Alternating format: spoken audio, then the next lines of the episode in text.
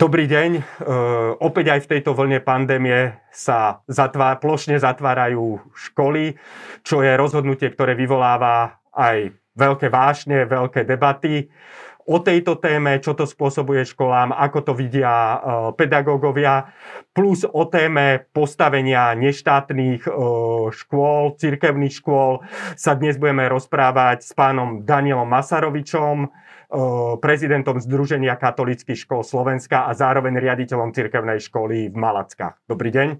Dobrý deň, prejem. Pán Masarovič, v predchádzajúcej vlne patrilo Slovensko k krajinám, ktoré malo najdlhšie zatvorené školy.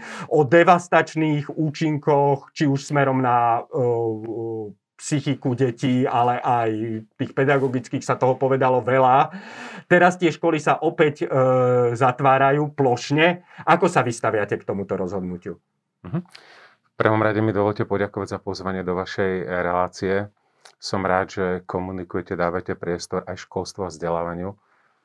A osobitne v tejto dobe to považujem za dôležité, aby postoj, nielen postoje, ale vôbec celospoločenský k tejto téme s väčšou prioritizáciou toho, čo školstvo znamená pre budúcnosť našu, nášho Slovenska, úspešnosť našich detí. A nielen detí, ale krajiny ako takej.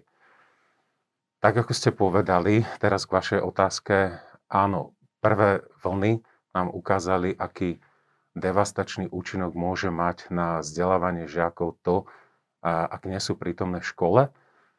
Pomáha nám to v skutku uvedomovať si dôležitosť osobného kontaktu a prezenčnej výuky, ktorá je založená na tej prirodzenej interakcie medzi učiteľom a žiakom, ktorú nie je možné nahradiť, len čiastočne modelovať a simulovať tak, aby sa tento kontakt vytváral prostredstvom digitálnych technológií, ale neprinesie a neprináša to želateľný efekt.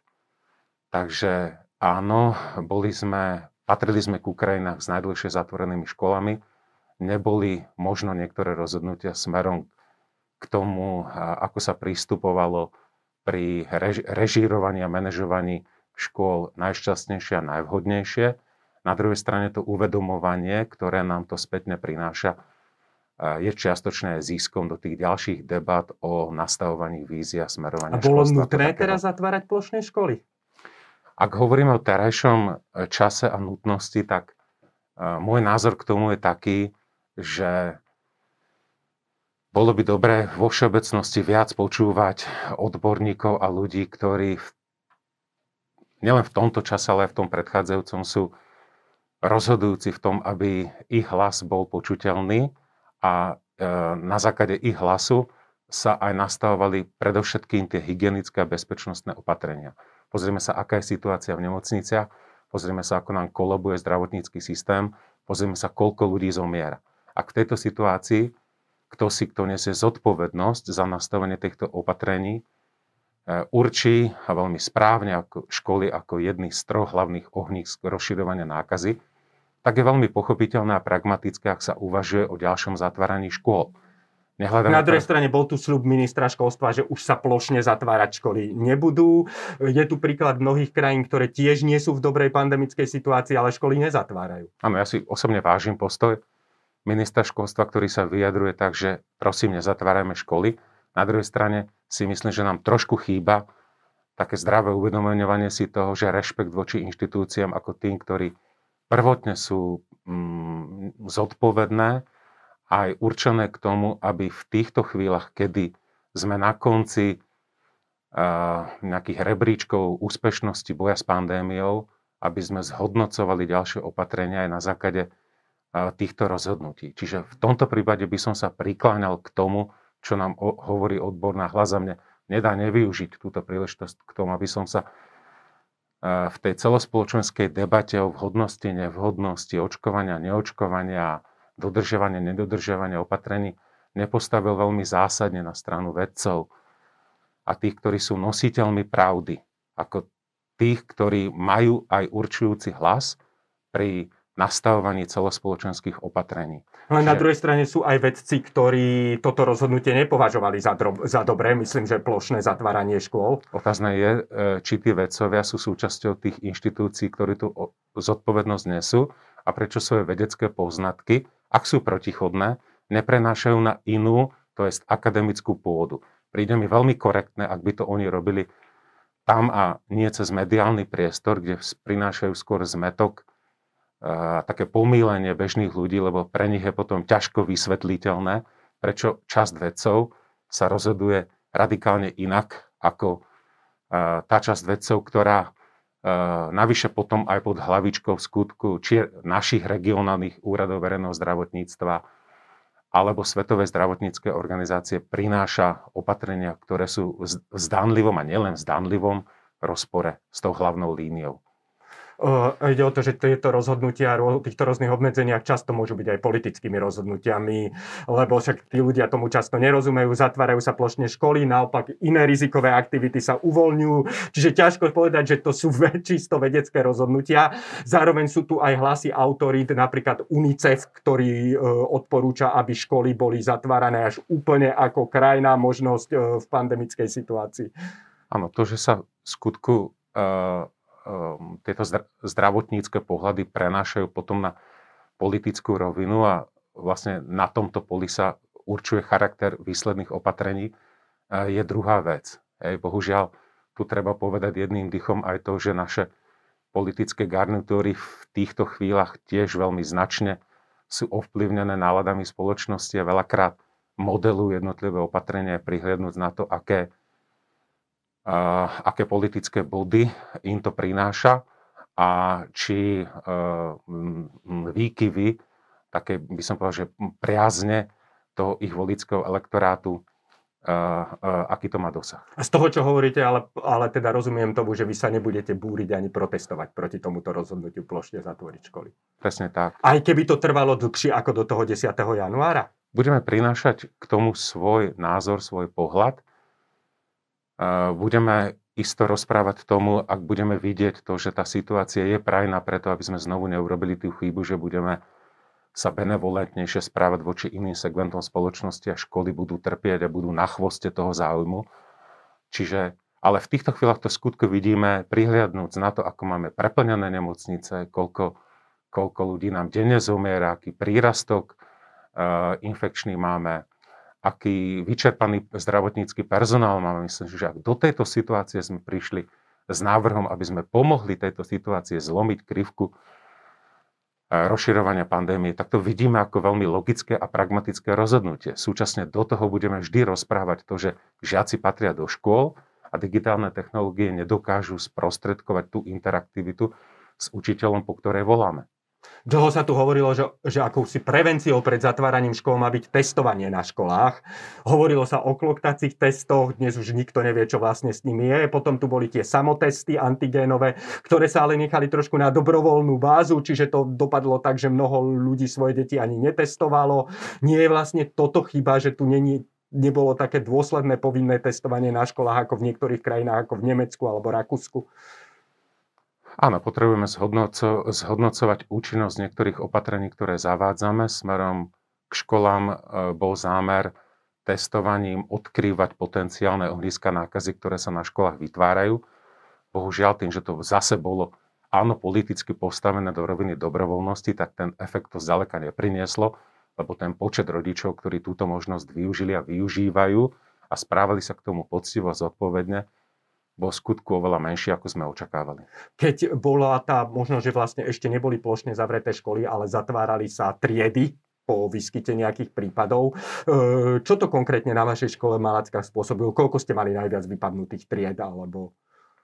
Najviac sme mali zhruba 5 až 7, inak sa ten priemer pohyboval okolo 1 až 3 triedy. Čiže bol to taký únosný pre školu nášho roz, rozsahu, rozmeru, máme 27 tried Čiže bolo to zvládnutelné, náročnejšie trošku na samozrejme zabezpečenie organizačného chodu, lebo každý jeden pozitívny prípad pre nás znamenal eh, vyhodnocovanie úzkých kontaktov, eh, to znamená odchod časti žiakov z triedy, ktorí si vedeli upl- časti eh, žiakov z ktorí si nevedeli uplatniť výnimku z karantény domáceho prostredia. Časť žiakov na zvyčajne ostala v škole, to boli tí, ktorí boli zaočkovaní alebo prekonali ochorenie, čiže mohli si uplatniť výnimku. Čiže tá náročnosť pre školy vznikala najmä tým, že sme museli manažovať, modelovať vzdelávanie kombinovaným spôsobom.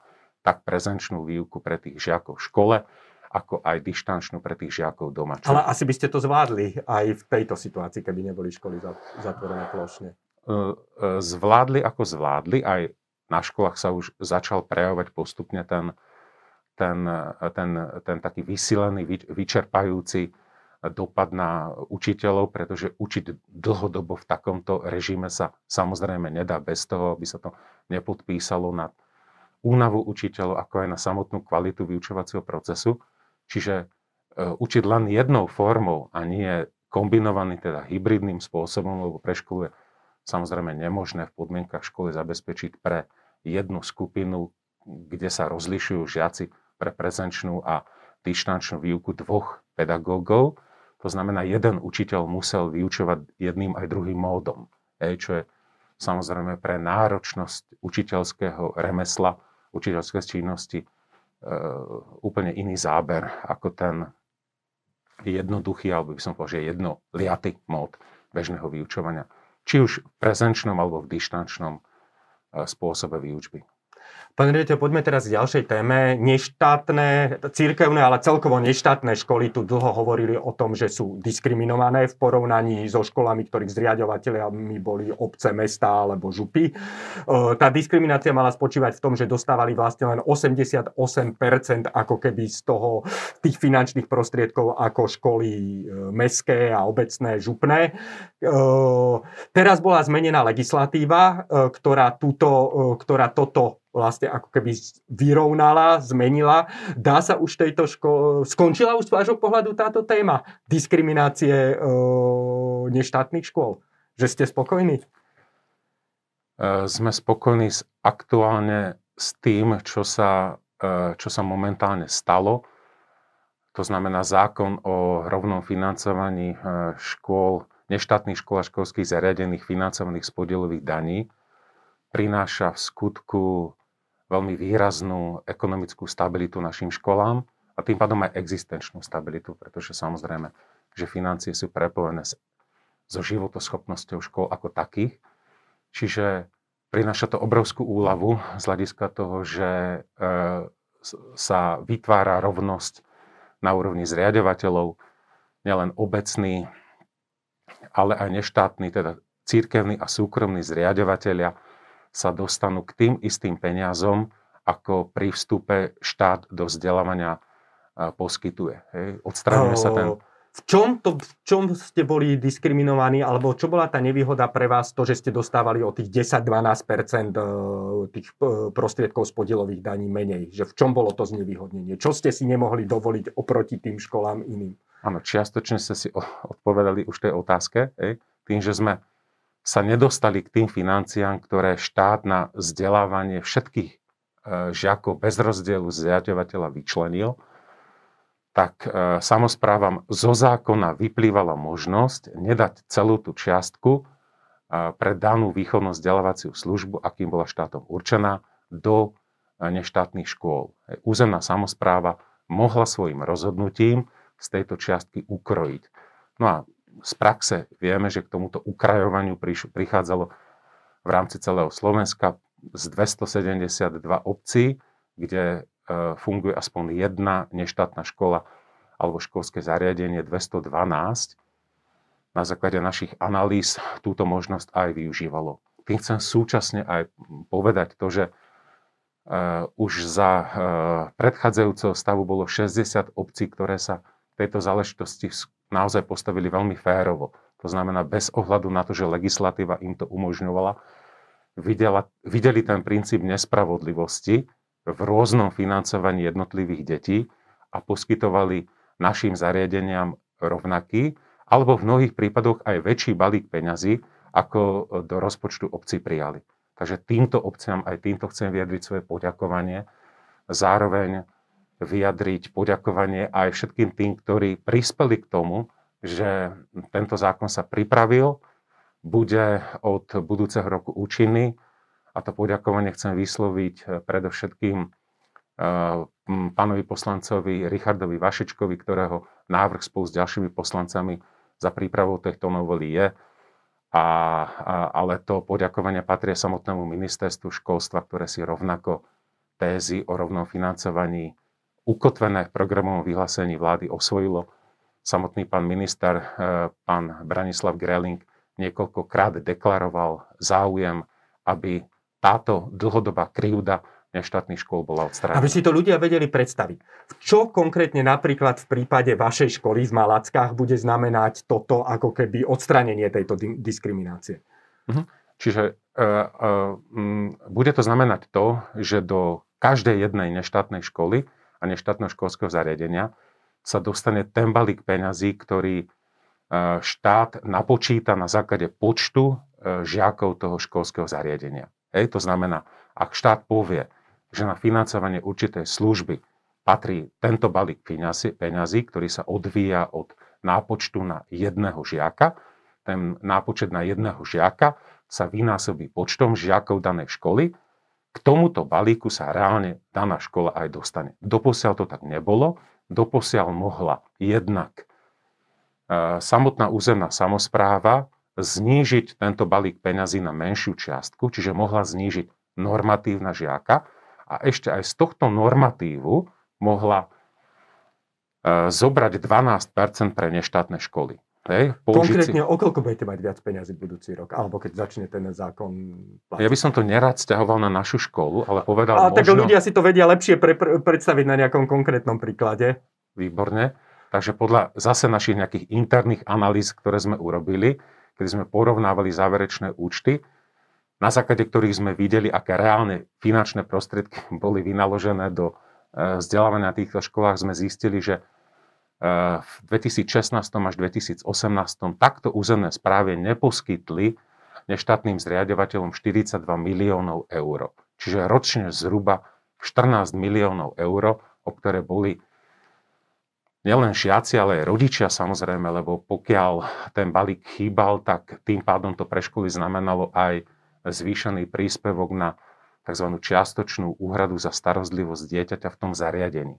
Čiže táto novela je dobrou správou nielen pre samotné školy, ale pre samotných žiakov samozrejme, lebo dostávajú zvýšený príspevok na svoj vlastný rozvoj, ale aj pre rodičov, ktoré sú rovnakými platcami daní, ako ostatní rodičia žijúci na danom území, keďže nebudú musieť doplácať ten rozdiel, ktorý vznikol školám na základe toho zníženého objemu peňazí, ktorý územná samozpráva poskytla. V minulosti ešte neštátne školy v súvislosti s diskrimináciou často hovorili o tom, že sa im tiež, že majú tiež problém s tým, že niekedy ako keby samozprávy, obce a mesta, župy určujú počet tried e, napríklad v prvých ročníkoch, ktoré môžu otvoriť na týchto školách, čo sa tiež považovalo za, za diskrimináciu. To ešte stále takto funguje, alebo uh, už aj tento, vlastne toto bolo odstránené? Nie, táto novela e, vyložene e, opravovala len finančný mechanizmus poskytovania peňazí, ale na úrovne diskriminácie neštátnych škôl je potrebné postupovať ďalej keďže tá diskriminácia je v súčasnosti platná ešte na niektorých iných rovinách. Jednou z nich je tá, ktorú ste práve teraz spomenuli.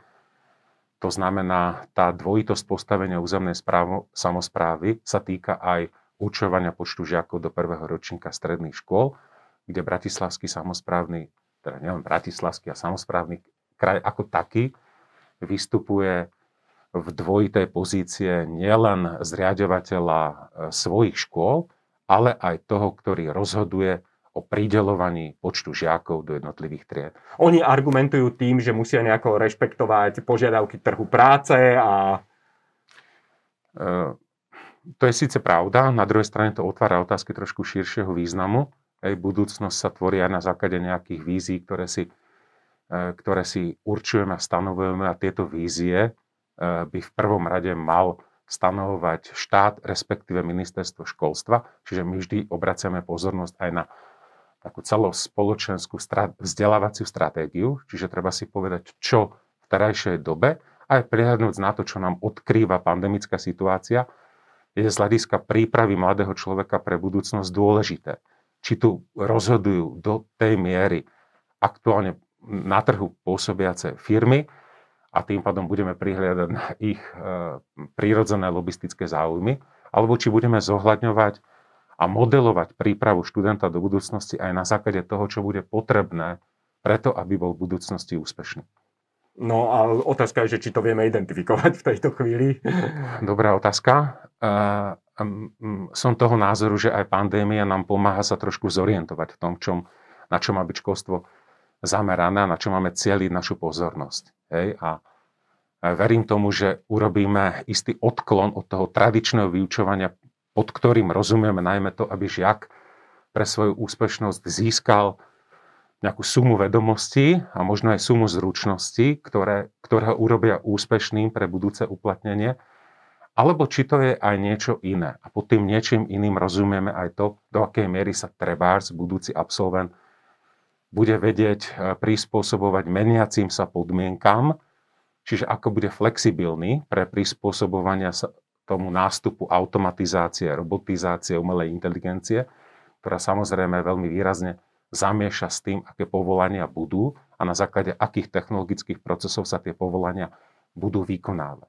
Čiže ja by som bol veľmi rád, ak by e, pandémia, ktorá nám isto neprináša, teda isto prináša veľa ťaživých situácií a dolieha na nás zo všetkých strán, vo veľmi výraznej miere ovplyvňuje naše psychické a iné prežívanie, ale zároveň nám dáva aj odporúčania toho, na čo sa pri vzdelávaní žiakov zamerať. Že oveľa dôležitejšie je mať rozvinuté socializačné zručnosti, čiže vedieť pracovať v skupine, čo nie je samozrejme. Hej? Trošku sa nám vytráca treba dialogické vyučovanie, hej? že schopnosť existovať v dialogu ako v priestore, ktorým si formujem názory cez ktorý môžem uvažovať o veciach, ktoré, s ktorými sa dozvedám tematicky, ale vytváram si svoje vlastné eh, predstavy o danom probléme, plus sú tie problémy neustále uh, hlbavým štúdiom modelované na inú a vyššiu úroveň.